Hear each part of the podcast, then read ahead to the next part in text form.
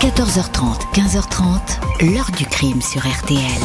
Jean-Alphonse Richard. La verrière qui est au-dessus de nos têtes a implosé au moment de l'explosion. Nous avons rapidement vu l'ampleur de l'explosion. Il y avait une, incendie considérable. C'était une scène de carnage, et de confusion forcément après.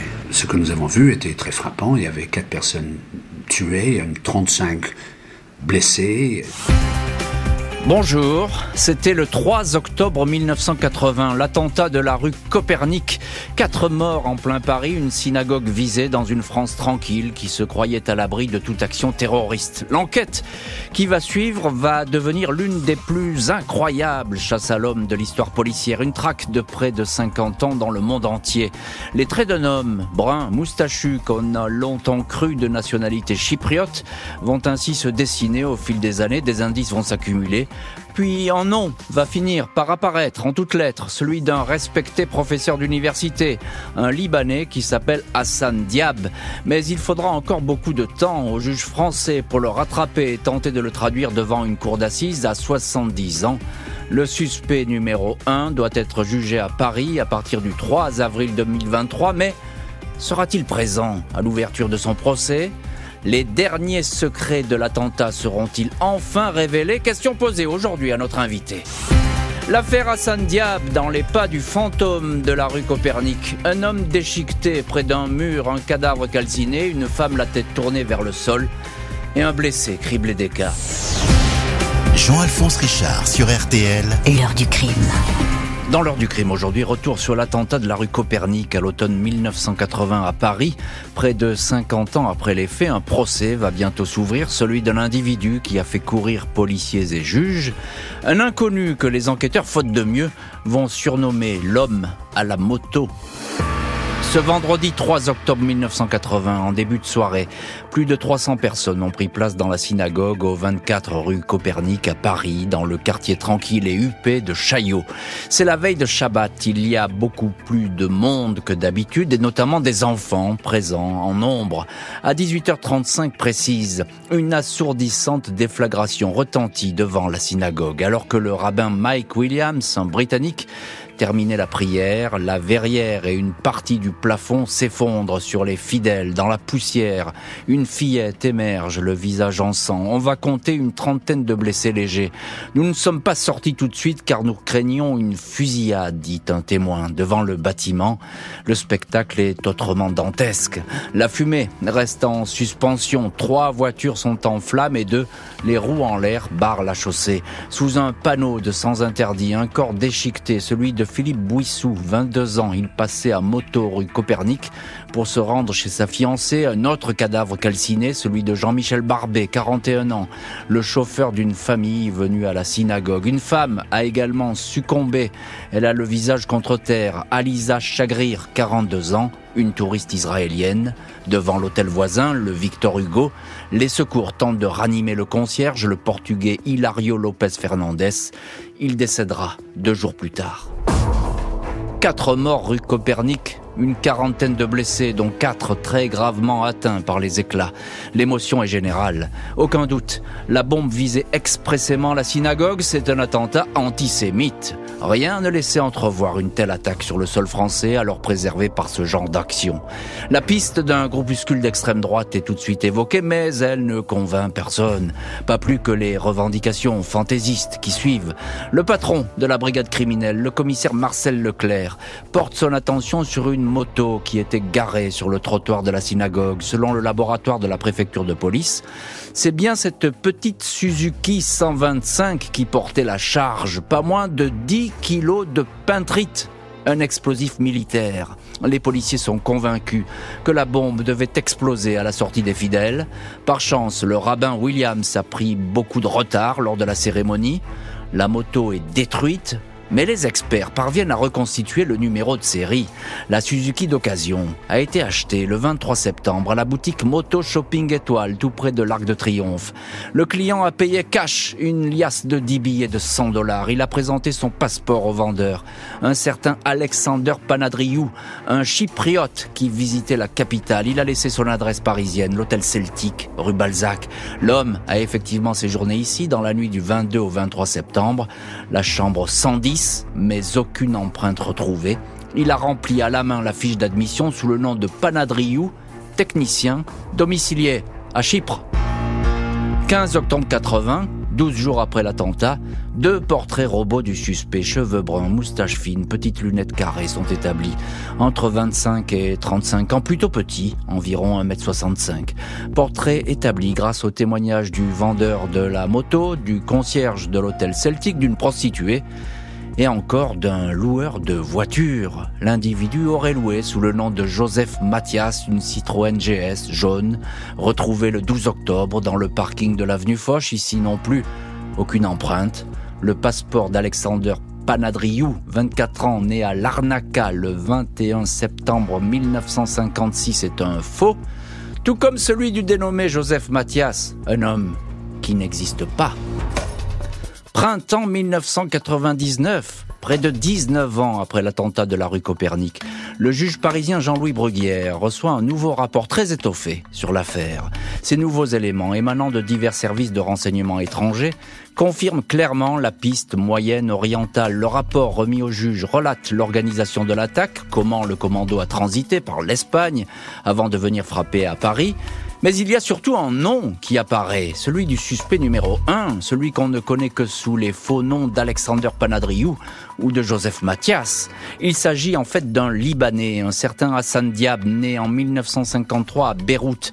Au moment de la rue Copernic, il avait 27 ans. Après l'attentat, on retrouve sa trace à l'université de Beyrouth, où il passe une licence de sociologie. L'enquête qui suit établit que Diab a quitté le Liban pour les États-Unis, où il a séjourné comme étudiant jusqu'en 1989. Les services américains de l'immigration confirment. Il est ensuite allé s'installer au Canada. 2 décembre 99, ce pays atteste que Hassan Diab est bien sur son territoire. Il a pris la nationalité canadienne. Il n'a jamais attiré l'attention. Il est professeur de sociologie à l'université d'Ottawa. L'enquête a fait un spectaculaire bond en avant, mais contre toute attente, elle va s'arrêter. Là, aucune vérification supplémentaire, aucune suite.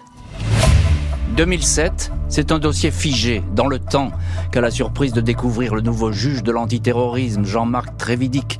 Il s'y intéresse et reprend le parcours oublié de Hassan Diab. Il retrouve dans les scellés dont beaucoup ont disparu la fiche d'hôtel avec l'écriture de l'intéressé, deux experts graphologues sont désignés.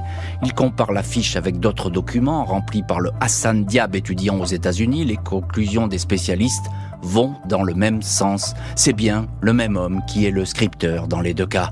Les enquêteurs finissent encore par se procurer une photo du Hassan Diab quand il était inscrit à l'université de Beyrouth. Le visage ressemble effectivement à celui du suspect de la rue Copernic. 5 novembre 2008, après une bonne année de vérification, le juge Trévidic souhaite entendre Diab. Un mandat d'arrêt international est délivré, exécuté par les autorités canadiennes. Diab est arrêté, puis relâché. Le Canada veut se donner du temps pour examiner la demande d'extradition. Le professeur de sociologie d'Ottawa dément farouchement être l'homme à la moto, l'artificier de la rue Copernic. Il dit n'être au courant de rien. Il affirme être victime d'une homonymie. À l'université de Beyrouth, dit-il, nous n'étions pas moins de quatre diables. L'un de mes collègues a un jour reçu un chèque qui m'était destiné. On m'a parfois retenu dans des aéroports à cause de mon nom. Le suspect numéro un dément encore avoir appartenu à une organisation pro-palestinienne. Il n'a jamais été un militant politique. Ses étudiants évoquent un professeur sérieux, ses amis le présentent comme un homme marié, tranquille. Diab indique qu'il répondra aux questions du juge français si cela se passe dans un cadre juridique, précise-t-il. Samedi 15 novembre 2014, Hassan Diab, 61 ans, débarque entre deux policiers à l'aéroport de Roissy-Charles de Gaulle. Il a fallu Six ans aux autorités canadiennes pour accepter l'extradition. Un long feuilleton judiciaire émaillé de recours en tout genre. En début d'après-midi, l'universitaire libano-canadien est mis en examen pour les quatre assassinats de la rue Copernic. L'homme, au physique frêle et bien loin des photos du Hassan Diab de l'époque, ce passionné de cuisine qui habite la banlieue d'Ottawa, professeur à temps partiel de sociologie au sein de l'université Carleton, continue à clamer son innocence devant le juge français. Il est incarcéré. Dans une lettre lue par son avocat de l'époque, maître Stéphane Bonifaci, Hassan Diab indique c'est un jour très triste pour moi, ma famille, mes défenseurs. Je vis dans un cauchemar kafkaïen depuis plus de six ans. Je lutte contre de fausses allégations que je n'abandonnerai jamais. Je garde espoir de revenir au Canada et d'être réuni avec ma femme et mes enfants. En prison, Hassan Diab jure que sur tous les toits qu'il n'a jamais partagé les idées des mouvements pro-palestiniens, de quoi convaincre deux juges qui, après deux ans de détention, mai 2016, décide de le relâcher. Il est placé sous bracelet électronique, courte sortie, puisqu'après dix jours de liberté, eh bien, il doit retourner en cellule. Il va de nouveau ressortir cinq mois plus tard, assigné à résidence avec port d'un bracelet électronique des allées et venues qui semble faire planer la confusion sur l'affaire. L'avocat du suspect, William Bourdon, parle de méprise, avance qu'aucune preuve concrète n'existe contre son client. Lors de son enquête, le juge Marc Trevidic a même interrogé le terroriste Ilich Ramirez Sanchez alias Carlos pour savoir s'il connaissait Diab. Le Vénézuélien lui a simplement déclaré tout ce que je peux vous dire, c'est que le poseur de bombes de la rue Copernic n'était pas musulman. Alors, qui croire? Janvier 2018, non-lieu pour Hassan Diab. 27 janvier 2021, la justice française en non-lieu et bien des rebondissements renvoient Hassan Diab devant une cour d'assises. Les juges sont persuadés de détenir suffisamment d'éléments qui peuvent confondre le suspect, son parcours à l'époque des faits, les expertises graphologiques, une photo d'époque ou encore ce témoignage tardif d'une citoyenne américaine. Au printemps 2016, Belinda Fuller, une femme qui habite Chicago, prend directement contact avec le FBI. Elle explique avoir suivi dans les journaux l'affaire Hassan Diab en France. Elle indique avoir été la petite amie de cet homme entre 1990 et 1993 quand ils fréquentaient tous deux l'université de Syracuse dans l'État de New York. Il lui avait alors avoué avoir un jour fait sauter une voiture. 4 septembre et 7 novembre 2016, Belinda Fuller confirme par visioconférence ses déclarations devant un juge français. Il m'a dit sur un ton très naturel, j'ai fait exploser une voiture. Je l'ai coupé tout de suite. J'étais très choqué en entendant cela. J'ai même pleuré, raconte l'américaine. Selon elle, Hassan était très sérieux. Je dois vous dire que ce soir-là, mon opinion sur lui a commencé à changer. J'ai même commencé à avoir un peu peur de lui, précise le témoin. Hassan Diab n'a jamais donné aucun détail à Belinda Fuller sur la manière dont cette voiture aurait explosé. Il ne lui a pas non plus avoué qu'il faisait partie d'une quelconque organisation palestinienne. Interrogé sur ce témoignage tardif, le suspect répond ⁇ J'ignore pourquoi elle raconte cela. Peut-être a-t-elle mal interprété un récit que je lui aurais fait de la guerre civile libanaise. Du 3 au 21 avril 2023, Hassan Diab est attendu devant la Cour d'assises spéciale de Paris, composée uniquement de magistrats en matière de terrorisme. Il sera jugé pour assassinat, tentative d'assassinat et destruction aggravée en relation avec une entreprise terroriste. Reste à savoir si le suspect, bientôt 70 ans, quittera le Canada pour se présenter aux audiences. Ses avocats, maître William Bourdon, Apolline Cagna, Amélie Lefebvre, se refusent à donner une indication sur le sujet. Sur la présence de Hassan Diab à son procès, défenseur indique on n'en sait rien, on verra.